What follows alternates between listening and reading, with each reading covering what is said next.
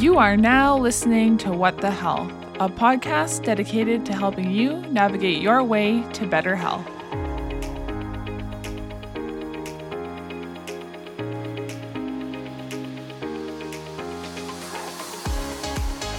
Hello, everyone, and welcome to episode 83 of What the Health. I'm your host, Lena Lahire, and today I have special guest Dr. Candace Konnert, PhD, joining me. Candace is a recently retired professor of psychology at the University of Calgary. She received her PhD in clinical psychology with a specialty in aging from the University of Southern California and teaches undergraduate courses in aging and clinical psychology, graduate courses in psychopathology and clinical geropsychology, and is actively involved in the supervision of graduate students. She has served as the director of training and the practicum coordinator for the clinical psychology program at the U of C and has been the recipient of numerous awards, including the University of Calgary Department of Psychology Undergraduate Research Supervision Award, the University of Calgary Students Union Excellence in Teaching Award, and the Canadian Council of Professional Psychology Programs Excellence in Training Award.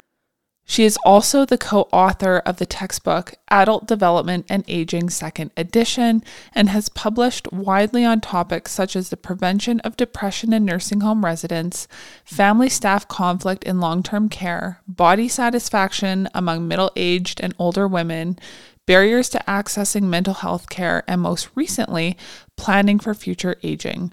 Her passions in life include hiking, skiing, fly fishing, and traveling the world. I wanted to have Dr. Konnert come on the podcast to talk about healthy aging and what that looks like. In this episode, we discuss what healthy aging is and why we should care about it regardless of our age, and the difference between normal age related changes versus abnormal changes. We talk about the physical, psychological, and social determinants of health, the role of lifestyle and its effects on healthy aging, prevention strategies, and warning signs of dementia. If you are interested in the topic of aging and aging well, or know someone who is, then this episode is for you. I hope you enjoy it just as much as I enjoyed recording it. So, without further ado, let's get into today's episode. Welcome to the show, Dr. Konnert. Thank you. Nice to be here. Yeah, it's so nice to have you. Um, before we jump into healthy aging and talking about healthy aging, I'd like to know, and I'm sure our listeners would like to know a little bit about your background and how you got into this field of work. Okay. Um, well, I was, I am a professor, was a professor at the University of Calgary for 33 years, recently retired, uh, September 1. Um, and so and I guess I feel very lucky because I've, my passion for this topic has never waned. So it sustained me over 33 years of teaching and research and, and community outreach. And uh, so I feel, feel very fortunate for that. Um, it started back at Simon Fraser University when I was an honors student and an undergraduate honors student. And I took a course from a woman, I was actually a seminar. Uh, I had fully intended at that point in time to do pediatrics because I also really love children. And so then I took a senior seminar in aging, uh, which just really ignited my passion for working with older people. Um, and so then I went on to graduate school um, and chose a program where you could combine both clinical psychology and also aging. Um, and the more I uh, was involved in the program and the more therapy I did with older adults, the more assessment, uh, the more exciting I found it. So um, they just, I just find the richness of their stories and the way their lives intersect you know historical influences cohort influences life circumstances i think the trajectory of their lives uh, can be extremely interesting and um, admittedly complex mm. uh, so that's kind of how i got started many many years ago mm-hmm. that's quite um you know opposite paths thinking you're going to go study children work with children and you end up working in the opposite end of the spectrum yeah, yeah, no, it's true. But it was a decision. It was a good decision in retrospect. And yeah.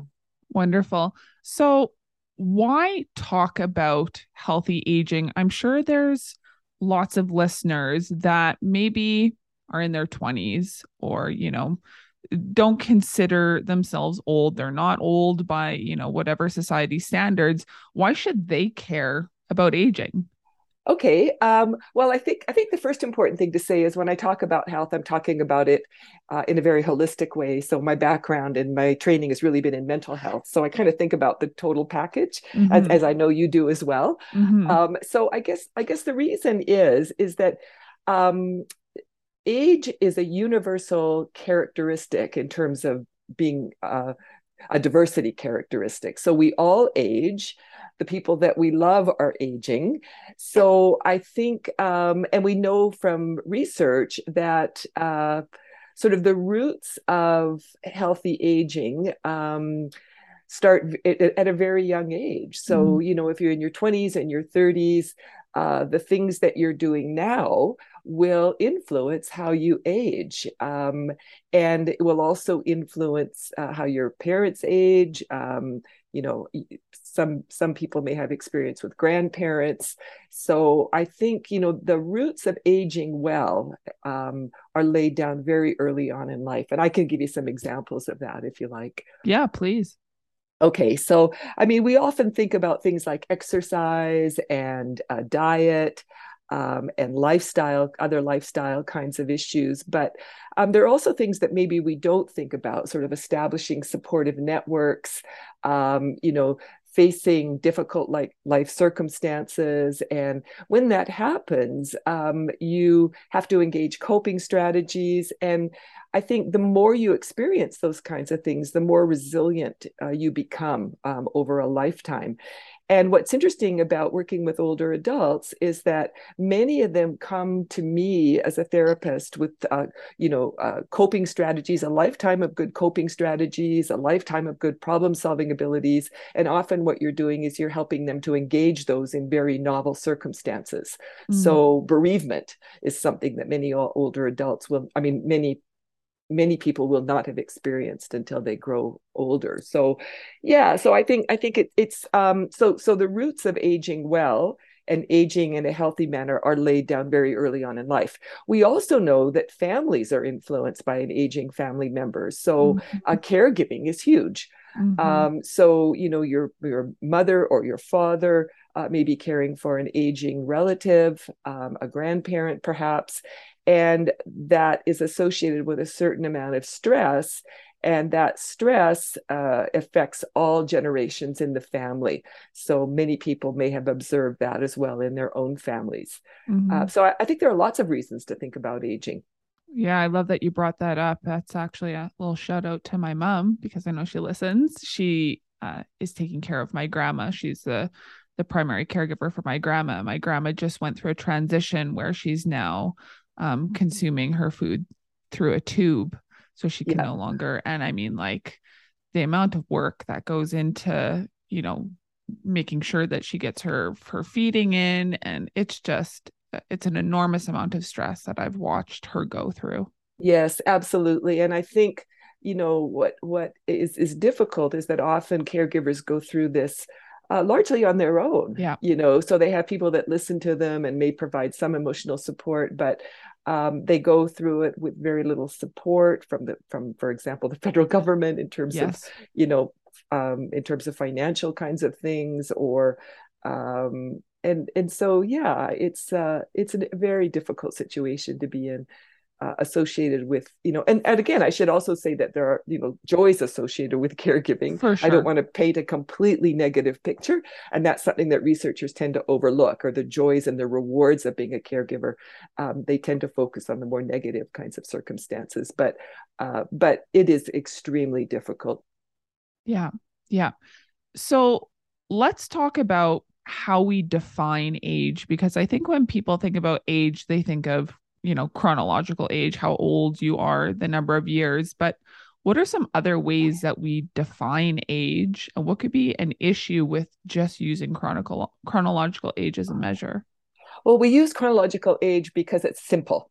Yeah. Um, everybody understands it. And, you know, if you look at the research, uh, if you look at journal articles and, and those kinds of things, um, you know people uh, you know all always use chronological age but there are a whole bunch of other different ways of of looking at age. The first and probably the the most um, well researched is subjective age. Mm. so how old do you feel and this is where you get a real gap between subjective age and chronological age. So, um, women, in fact, more than men, feel much younger than their chronological age, and this can sometimes be, you know, decades younger. Mm. Um, and so you have this split between how people feel and their their chronological age. You also have functional age. So, what can people do? And there's been a call in the literature to report more data on sort of what are the health circumstances that people are in, um, because because you know two 80 year olds for example can be very different in terms of their functional abilities mm. so you know that's another way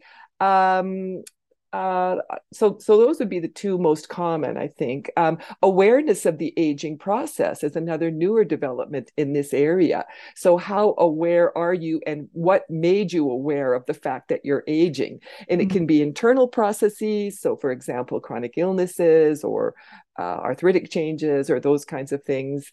Uh, but it can also be external influences. So, how people treat you yeah. um, as an older person. So, you know, does somebody, I remember one of, I think I uh, had mentioned this before uh, to you, but, you know, the first time somebody got up for me on a bus, a, yes. a, younger person did, you know, I thought to myself, well, why are you getting up for me? I'm not old. and it was interesting because my own mother uh, was very, she found that very insulting and you know she was traveling the bus in her 80s very small woman uh you know looked frail um, but you know when people would get up for her on the bus she would actually find that quite insulting. So there's this awareness of aging and and when you started to feel older and sometimes it's tied to life events. Yeah. So you know the the death of a, a someone who's close to you or the onset of a chronic illness or so we're very interested in in what it is that makes people feel older and that's been a newer development um, in the literature. And then finally uh, kind of how you how you see yourself in the life span. So do you think about the number of years that you've lived or do you think about the number of years until you die?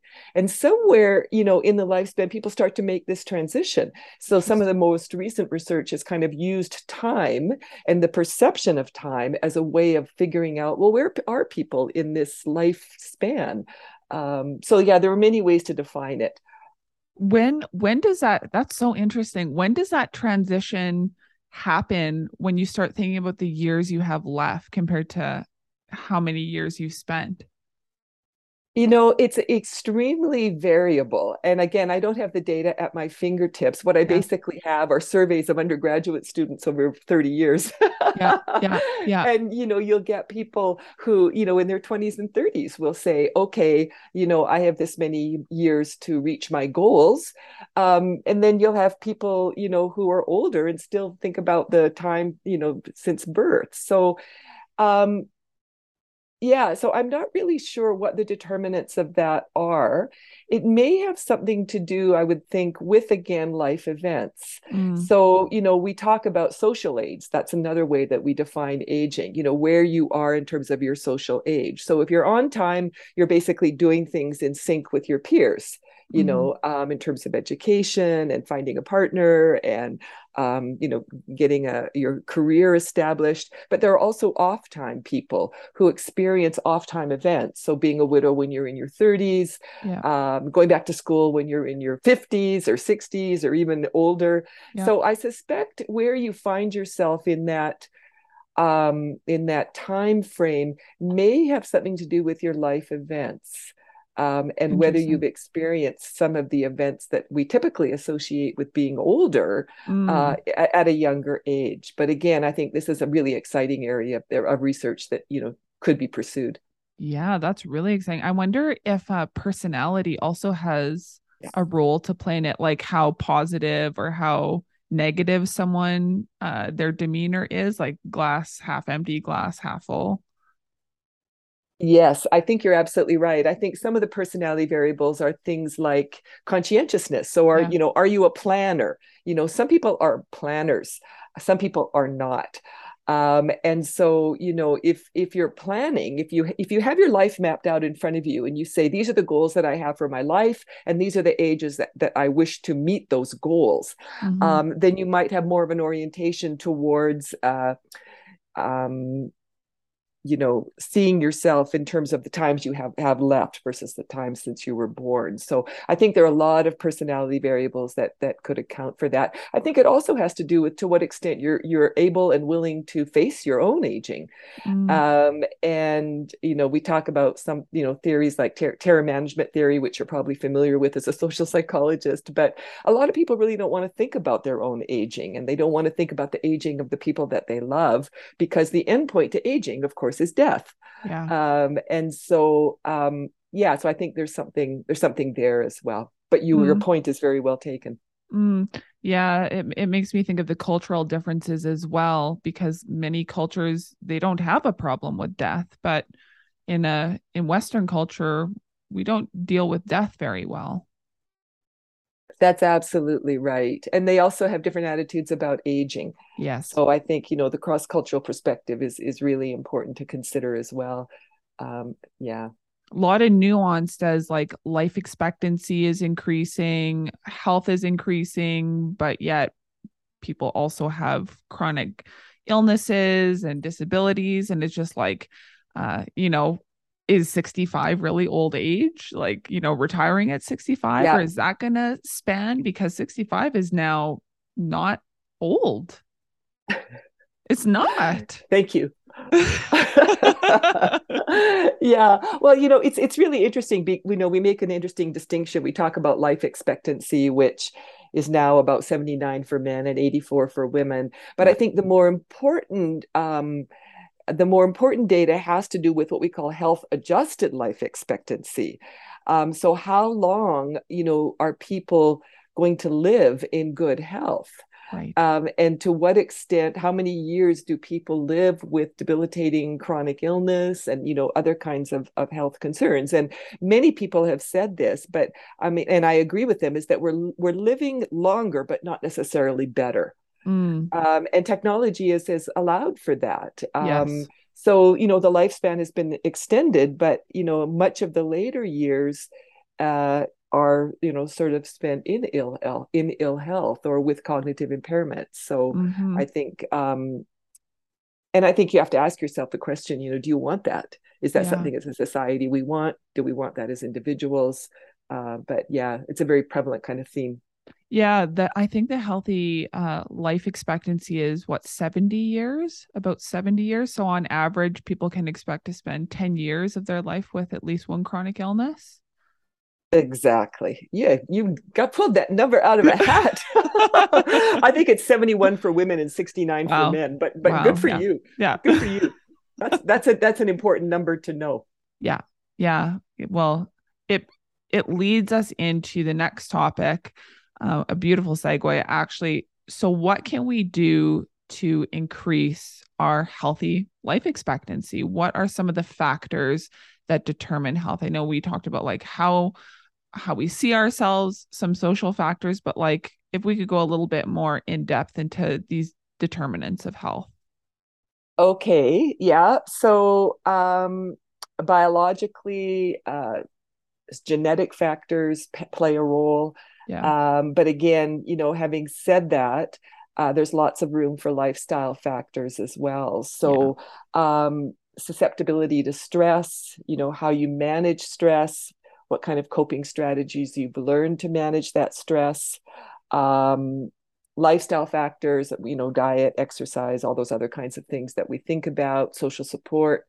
Um, that's not really a biological factor, but um, cognitive reserve would be another example um, in terms of biological aging.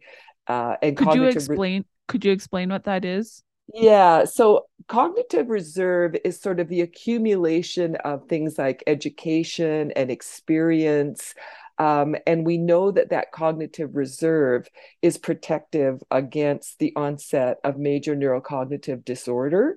Mm-hmm. Um, so, you know, that would be kind of another biological factor, um, you know, that would come into play. Um, in terms of psychological factors, I've already mentioned social support. I guess that would be a social factor to some extent. They're, they're all kind of overlapping, but um, you know how, how you cope with life events, uh, what your coping strategies are, uh, what are your control mechanisms. So you know, you know, we talk about aging as being in some ways, um, you know, the challenge is to maintain control uh, as long as possible. And again, in advanced old age, you have to relinquish some of that control. So, you know, can you take control over situations? Um, and again, I guess, you know, discerning what kinds of circumstances you want to exert control. So, for example, if you're a if you're a person that's faced with a stressor where you absolutely have no control and you try and exert control that's going to that's not going to work well for you. Mm. um, so again being able to discern you know what kinds of circumstances do i have control over what kind of stressors i have control over and what don't i have control over. And then once you do feel that you have control you appraise it as being something that you have control over. Do you have the coping strategies to um, enact in those kinds of in those kinds of circumstances? So control i think personality in terms of, of another of another psychological factor. As you mentioned some people are just more optimistic than others. They're optimistic about everything. Mm-hmm. um, and again you know uh, about their own aging about their life circumstances. So certainly that's a factor. Attitudes towards aging um, yes. and your willingness to kind of think about that and plan for that. And i guess you know when you think about role transitions and this is true at every stage of the lifespan your flexibility and your adaptability you know mm. so your mm. willingness if you have a coping strategy that's not working to step back and say okay that's not working for me but this might so mm. that flexibility and adaptability and your willingness to try new strategies in the face of adversity i think is another really important psychological factor and finally the, the ability to use humor um, I, I don't think that we emphasize that enough um, you know, in, in terms of our, uh, you know, the way we cope with things. And uh, I mean, that's certainly an important, um, another important coping strategy. Some of the social um, kinds of things that we tend to think about, um, obviously, social support, yeah. um, you know, being in community uh, with others, um, you know, wanting, staying engaged and not feeling marginalized. Mm-hmm. And sometimes in society, you know, it's hard as an older person not to feel marginalized because of the, you know, discrimination and stigma that older adults feel um, and they also internalize those that stigma and those stereotypes. And so they come to see themselves as burdens or as not as you know accomplished or you know having nothing to contribute to society. So they begin to internalize those kinds of things. Um, and again you know there's all kinds of contextual influences uh, that are i guess some are social in social in nature. So, you know, having age friendly environments, you know, we talk about age friendly cities. Um, to what extent do people find themselves in environments that kind of support their ongoing function? So we talk about aging in place, but does do people have the supports in their homes to yeah. continue to eh, support their health?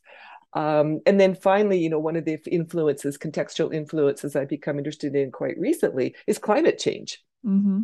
So, you know, climate change has extremely adverse effects on the most vulnerable and marginalized in society. And older people, you know, are in that category. So you think about the heat dome that affected Vancouver uh, in, I think, 2021. Um, almost 600 people died in that heat wave, and about 70% of them were older people. So, you know, that that affects your ability to age well you know in addition. So yeah there's all these sort of social and contextual influences that we need to think about. Yeah yeah that's uh, yeah it's such a nuanced area isn't it? Yeah. What um let's dive into a little bit of the things that we can personally control like diet and exercise because i know that you are a big proponent of exercise um, and exercising longevity. you exercise a lot and and you can tell yeah. you're in great shape. Um, what role does exercise Well, I don't know play? about that, but you are in great shape. well, it plays yeah, it plays it plays so many different roles. You know, I mean, I think at a, at a biological level, it has good effects your cardiovascular system. You know, strength training is wonderful for falls um, you know, and, and balance and, and all those other kinds of things. I mean, falls, as you know, is a huge public health problem huge. in older adults because it, it, it, you know, often it starts this cascading effect where people have a, you know, they, they have a fall, um, they're they break a hip, they're admitted to acute care, you know, they get delirium, and they never really recover fully. So mm-hmm. I think I can't say enough good things about strength training, aerobic training, um, because of the cardiovascular benefits and the effects on your brain. And I guess at a very at a I mean, it also being outdoors in particular, you know, we're reading more and more about being outdoors as a form of therapy. Yeah. Um, there's something very calming and very positive about being in a natural environment um, that I think, you know, really has has huge effects on people's health. Um, yeah, so I guess, um, and again, you know, I think exercise also, especially if it's done in a group activity, has immense social benefits. Yeah. So, and this has been the challenge for the research that we've done is how to disentangle those benefits. You know, the the the the, the physical, the social, the cognitive. Um, but being in a group with other people doing exercise you know and again it can be things like tai chi or you know group based exercises or yeah. even as something as simple in a nursing home of you know you know throwing a ball around or doing kind of more limited exercise is incredibly beneficial mm-hmm, so mm-hmm. yeah so i really um, i'm a firm proponent of exercise at any age and i guess what's what's really important and what i really want your your listeners to know is that the data supports exercise at any age has benefits.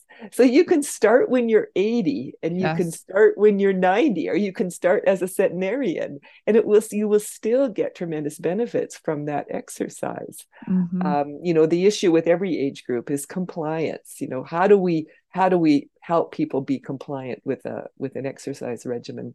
Totally, because it's not the amount that you do, it's the frequency that you do it, yeah. right? So you could do 15 minutes a day of, you know, high quality strength training and you could still see those benefits by doing it consistently yeah. rather than trying to, you know, hammer out 2 hours a day or, you know, whatever you think, whatever the fitness industry is telling you that you need to do. It also um kind of coming back to what you said like things are laid down early on um and, you know, with age, we lose muscle mass, and that atrophy doesn't just happen overnight. That occurs over a lifetime of physical inactivity. And that, you know, sarcopenia is is so detrimental as you get older um, and strength training is the only way to combat that well not not the only way but the yeah. main way to to combat that yeah exactly. And you know just going back to to some of the some of the psychological benefits of, of, exercise you know the feeling of empowerment yeah. the feeling of self-efficacy you know being able to say i did this yeah. you know so at every level exercise is good um mm-hmm. but i i'm preaching to the converted. Why why do you think and i'd like to just have a conversation why do you think people just don't exercise, do you think it's a matter of like it almost seems like it's too simple to, you know, just get some some physical exercise in? Like how is that really going to solve this issue down the road? Yeah, I mean, I think it. I think there's a lot of factors involved. I'm interested in sort of the systemic factors and yeah. to what extent you know these kinds of things are accessible to people. Yeah, uh, whether there's support in the community for doing it, whether it's being recommended by the medical by their by their physicians yeah. you know i mean it's a it's a big i mean and all there's all kinds of personality variables and and person environment and person kinds of things but but growing old is all about person versus you know interacting with environment. Yeah. So even for somebody who has all the sort of personality characteristics or the the, the personal inclination if it's not accessible and it's not encouraged yeah. then then people aren't going to do it. Um so I think, you know, like all facets of prevention, it has to be the message that that we're getting. Um, mm. Um, and um, quite frankly, I'm not sure. And, you know, and there's also sort of a risk element involved as well. Yeah. So, you know, if an 80 year old says, okay, I want to start exercising, there's an element of risk to that. Um, you know, so we're, you know, what, what sort of what we talk about in the in the uh, area is security autonomy dialectic mm-hmm. and the security autonomy dialectic refers to the fact that you know we have to be secure in our environments but we also need to give people autonomy to do what they want to do and so when you look at the number of people that are sort of involved in the worlds of older people you've got family members you've got you know maybe family doctors you know other people in the healthcare team that may, they may not be on the same page in terms of what level of risk they're willing to let you know um, they're willing to live with in mm-hmm. terms of caring for this older person and you see that in nursing homes uh, because there are all kinds of liability issues there around falls and yeah, and those yeah. kinds of things so yeah so i mean i think that's something that influences people's willingness or ability to exercise as well um, and lifetime habits are hard to change um yeah. so yeah i i think you're i think you're right as well like hearing it from so here's an example. I used to be a personal trainer for 10 years. Exercises you know predominantly been a part of my life for most of my life. So my family has a tendency to think it's just a me thing. It's just like exercise is just a lena thing. It's like getting convincing them that it's actually not just a me thing it's a people thing everyone should engage in some kind of yeah. exercise is challenging. So my stepfather just fell and hurt himself. Oh. And they couldn't figure out what was wrong. And I kept saying it's because he doesn't have strength in his leg. Like he needs to strength train. And, you know, obviously I I think that probably went in one ear and out the other. And then yesterday, uh, they went and said that he has to see a physio because he has tendonitis and he needs to strengthen his legs. And so they're all on board. I'm like, yeah. I just said that. Yeah. yeah. oh, I've had that experience so many times. Um, in fact, I've stopped giving advice uh, because at the end of the day, people will do what they will do. Yeah. Um, and you know, I mean, I I think families are complex, are. and at some level, you know, uh, people don't really see you as an as an expert. So um, yeah, often that advice is better, but it's it's better if it comes from p- other people. yeah, but you know, there's so much research coming out with the benefits of strength training uh, in all of those different facets that I think it's going to have its day or it's it's having its day and more and more doctors are recommending strength training not just cardio yeah. but strength training so yeah you're right. We need to be hearing it. Um, we need to hear that message over and over again. Yeah, absolutely. Yeah, no, I, I tore my MCL back in April, oh, no. and uh, so yeah, so it and it's uh, my my mobility is is great, uh, but it did. I had to spend a lot of months in physiotherapy, and uh, it gave me just a little glimpse of what uh, you know what having a functional limitation you know must be like. Yeah, um, especially when you're so active yeah yeah well it it, it yeah it did um limit my hiking this summer but but right. that's okay. It's not going to limit my skiing. Yeah. Um it's interesting you know you talked about how we perceive ourselves and how that influences aging and how um older adults start to internalize these messages. What are some of the myths uh, that are kind of perpetuated in society about aging that we in turn internalize? Um, I think things like depression, you know, it's normal to be depressed as you grow older. Um, I think it's normal to sort of curtail your activities. Mm-hmm. Um, I think I think there are sort of myths about cognitive aging um, and you know gr- granted cognition changes with age but um, it's you know not everybody is destined to have a major neurocognitive disorder mm-hmm. uh, that's just that the data just simply don't support that um, I think older adults are marginalized to some extent. You see it cropping up um, in uh, you know, workplaces, um, families, um, you know, just sort, sort of all kinds of systems, healthcare systems. Um, I think they're treated differently by the healthcare system. Yeah. Uh, so, yeah, I think I think it's very pervasive. Mm-hmm. Mm-hmm. I. It's also interesting, you know, how I hear a lot of it, and I don't even know how, you know, whether to challenge the belief right then and there.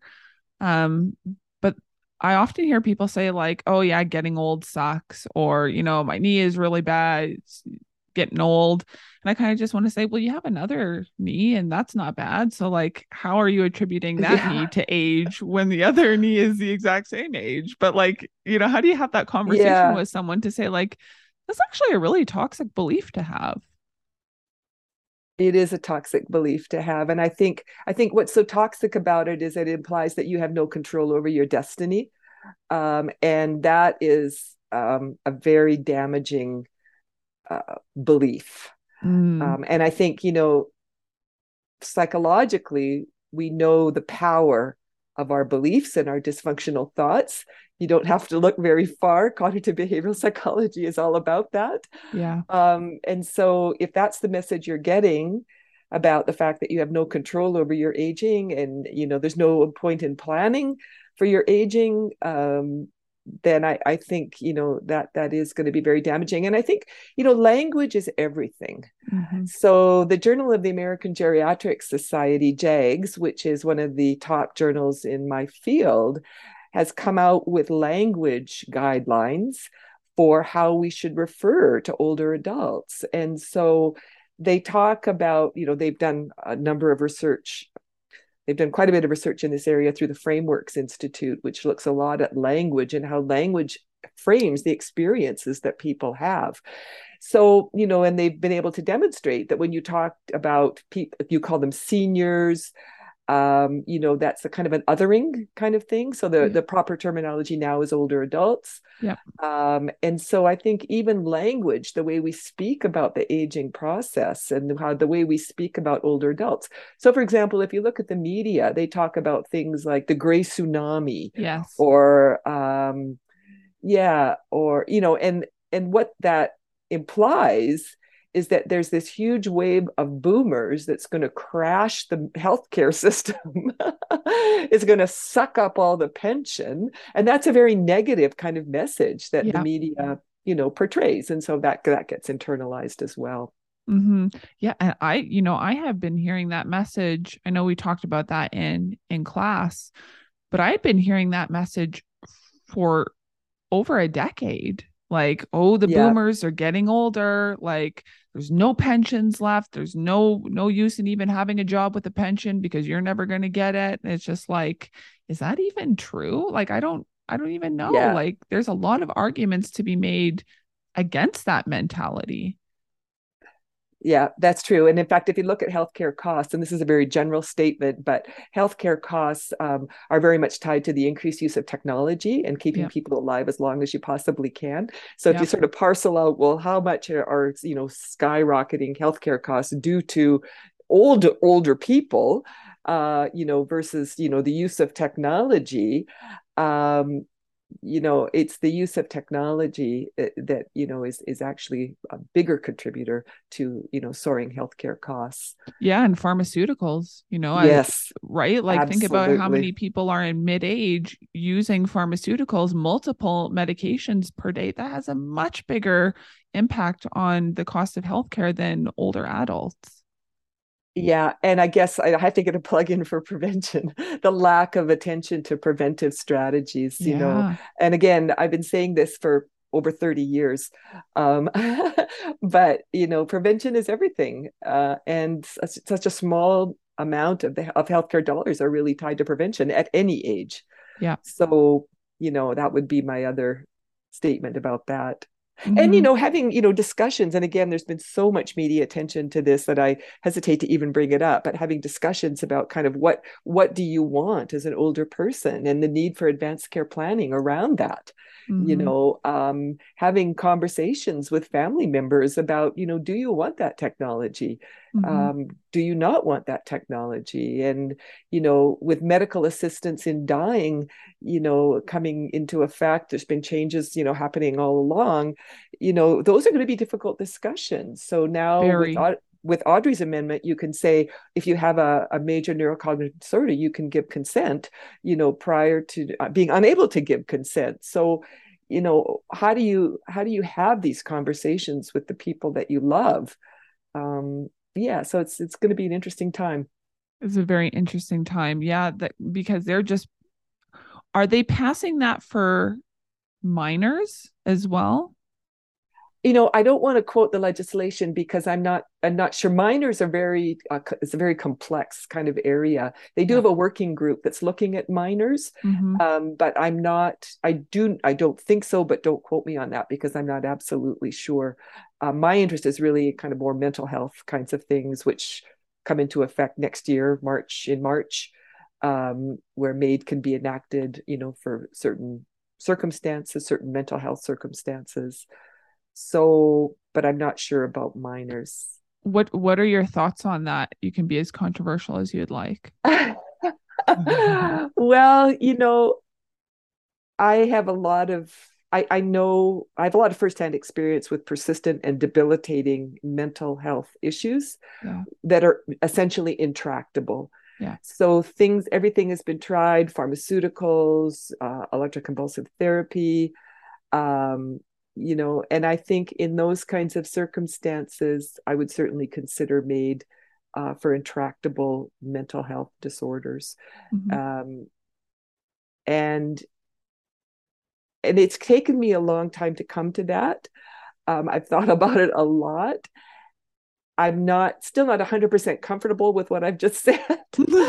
But um but that would be, you know, the other thing that I'm very excited about is the potential of psychedelics. Um, and I know I've talked about this with you before, but mm-hmm. I, I'm just, you know, there's so much new information coming out about psychedelics.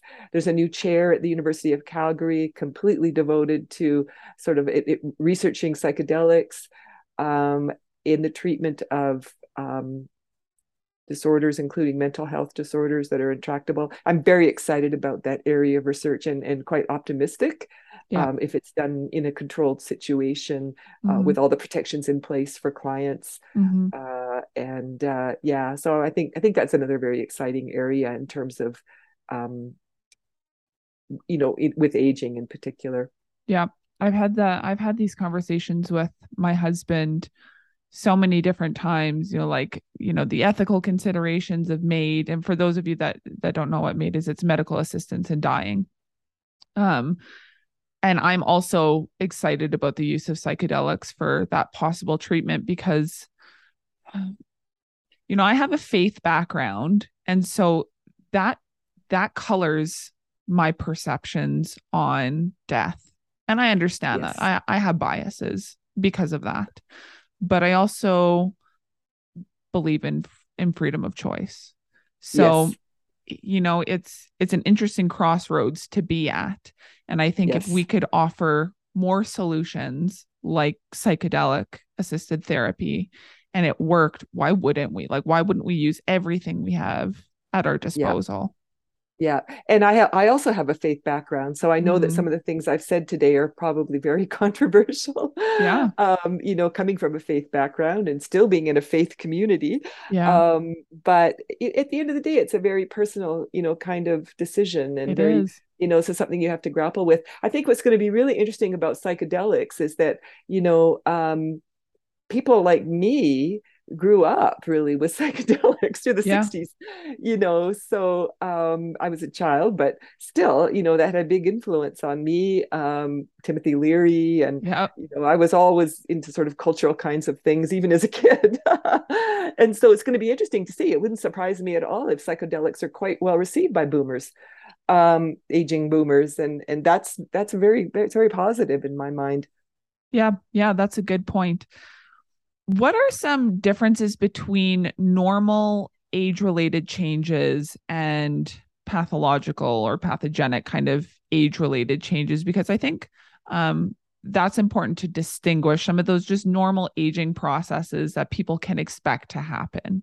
Right. So, in what area is it in general? Do you want me to talk about in yeah, general just, or just general? Okay, well, let me let me first of all say that um, we know a lot more about some areas than others. So there's been a lot of research done in the area of intelligence and you know what's normal age relating or age related kind of patterns in in intelligence. And so we make the distinction between sort of crystallized intelligence and um, fluid intelligence.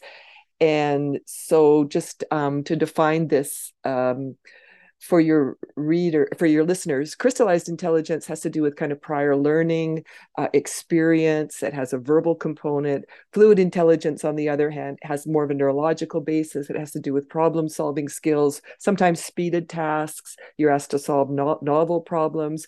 The age related literature is very clear that crystallized intelligence is very stable into late life. Mm. So that experience, that wisdom um, is very stable, uh, you know, into the seventh, eighth, even beyond that, the seventh or eighth time period, the 70s or 80s. Um, Fluid intelligence, though, starts to decline around the age of 25. Mm. So that's kind of a normal kind of age related pattern that we see. Um, you know, in the area of bereavement, for example, we're beginning to know, understand more about what is again, I put this in quotes, normal bereavement versus complicated bereavement. Um, you know, in the social domain, we know that people prune their social relationships. So, in fact, they um, they value more intimate and close relationships as they grow older. Um, you know, and they begin to sort of prune their social networks.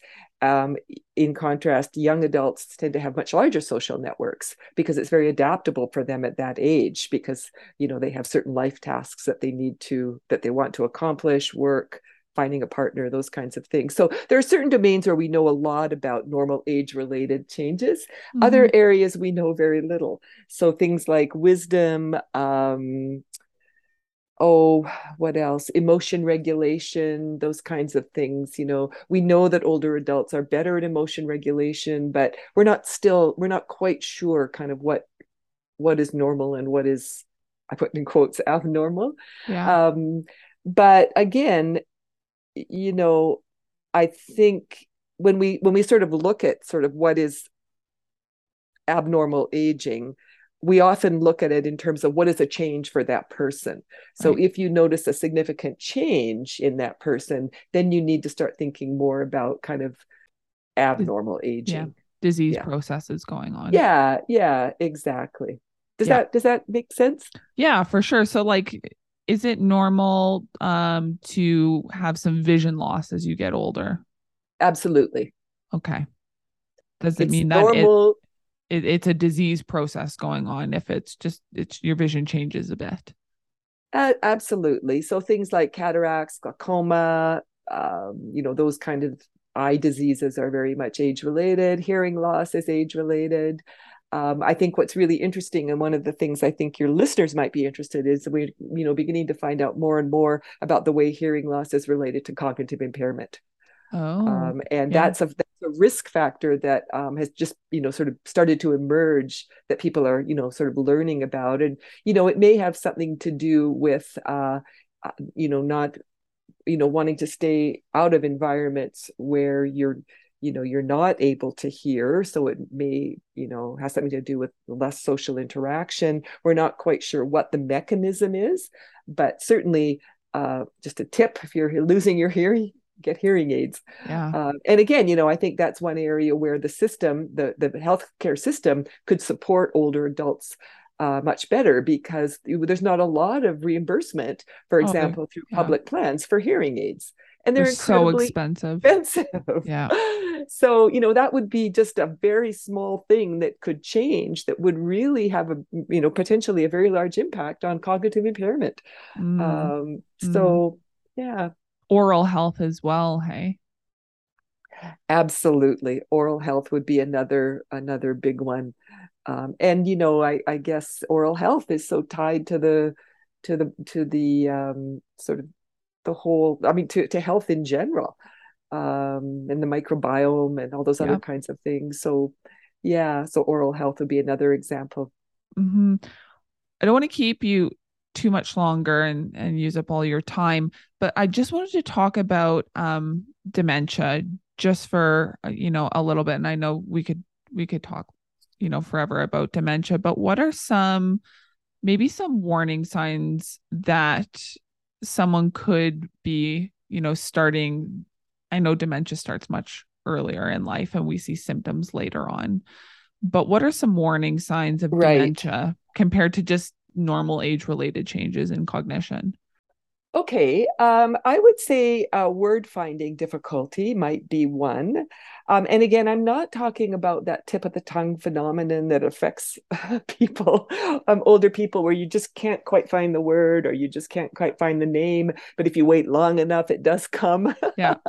so I'm talking about, and again, everything that I'm talking about is a matter of degree um, and uh, so again you know word finding difficulty maybe remembering the names of people that you've known for a very long time and you've had you know you know pretty consistent contact with might be something else um, getting lost in familiar settings uh, mm. might be another uh, area of concern um, difficulty doing familiar tasks that you've done for a long time so um, i have a family member who I became concerned when she was no longer able to cook. She was no longer able to sequence the recipe. Mm. Um, and uh, so that was when I became really concerned. And, you know, uh, and then I guess it's trouble making everyday decisions, which is kind of a, a, tricky one because that's also very much associated with anxiety. Yeah. Uh, so, and that's the interesting thing about a lot of these cognitive changes is that they're they're related to anxiety. So, you know, if if you are anxious about your memory, um, then that anxiety may interfere with your ability to do certain things. So you know it, that's that's an important consideration. Uh, losing or misplacing things, and again, I'm not talking about you know losing keys that you've always lost, but mm-hmm. any kind of change um, where you're seeing it more frequently. Um, forgetting important events, you know, like birthdays and anniversaries and, and those kinds of things um, and again, but uh, what, what I want your listeners to know is that often people who have memory concerns have no reason to be concerned. Yeah. So memory complaints are, are symptomatic of a lot of different things, including depression. Yeah. So, you know, trying to disentangle what is a mental health issue and, and what is a cognitive issue, I think is one of the more complex areas in, in my field. Yeah, differentiating between depression and dementia. I mean, that it's a challenge in and of itself, isn't it? It is. Yeah, it is. And it, it often um, goes misidentified yeah. and, and, therefore doesn't get treated. Um, mm-hmm. Um, so, uh, and that's, that's a difficult situation for sure. Because mm-hmm. mm-hmm. there's no formal diagnosis for uh, dementia, is there? Like you, you can't like get a test or a blood test or a scan, and you know for sure. Even like the the beta amyloid plaque cascade hypothesis is kind of like we're we're we're questioning that now, aren't we? Yeah, yeah, it's a best guess, you know, yeah. and kind of you have lots of diagnostic kind of things that you can look at. Mm-hmm. Um, so yeah, so you're basically taking all this diagnostic information. So, some of it is medical and physiological. Others are sort of based on self-report and neuropsychological instruments that we use, and you put it all together, and you you have you know you provide a, what we call a presumptive diagnosis or Mm-hmm. Um, but you're right; it's not always definitive, and you need to rule out, you know, things, you know, simple things before you make that kind of diagnosis. Uh, unfortunately, a, lo- a, lot of people don't have access to those very thorough assessments, and they get labeled prematurely, which yeah. in in itself acts as a self reinforcing kind of prophecy. Yeah. Um, so, yeah, unfortunately. Well, well, I like that. You know, um, this is one thing we talked about in class that cognitive impairment sit on a scale, right? A spectrum, because you get a diagnosis of of dementia, it completely changes a person's life, and it's all of a sudden, you know, they go downhill fast after that diagnosis. Where yeah, and people maybe it could be mild cognitive impairment and it doesn't affect them as much, or it doesn't progress. Doesn't progress. Yeah, yeah and again you know not only do you feel differently about yourself but other people feel differently about you as well yeah um and so it, you know that kind of gets reinforced mm-hmm. so many interacting factors at play when it comes to our health and aging well isn't there yeah it, it i guess that's what makes it infinitely interesting to me Mhm. is just the complexity of it and um and just the, the just the simple joy of of working with older people Mhm. What are some prevention strategies for cognitive impairment? um well that's interesting um the data um would suggest um, things like healthy eating. And again, you know, this data is not, we're not talking about a lot of randomized controlled trials. Yeah. But, you know, observational studies and those kinds of things would support uh, a Mediterranean diet, Yep. the DASH diet, those kinds of things. Um, and I'm sure your your listeners are familiar with those diets. Exercise, we've already mentioned um, things like you know good healthy practices like managing your blood pressure getting enough sleep um, reducing unhealthy habits you know alcohol uh, smoking those kinds of things in intellectual stimulation. And again you know uh, there is some supportive data in this area you know staying engaged with life you know good social support.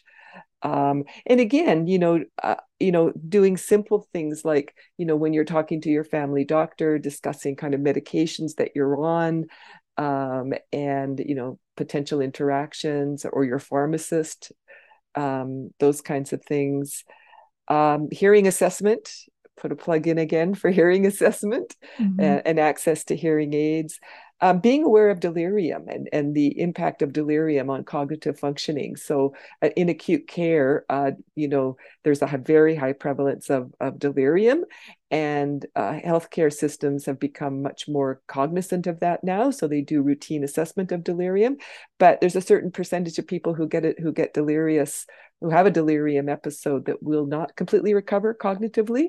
So Mhm. trying to prevent um, delirium, and I guess treating depression Yeah. you know depression is related to poor cognition but it is entirely reversible Mhm. lots of good evidence base that depression can be treated in older adults so those are some of the things that that i would recommend Wonderful. Well, thank you so much. I like to end the podcast with a few fun questions.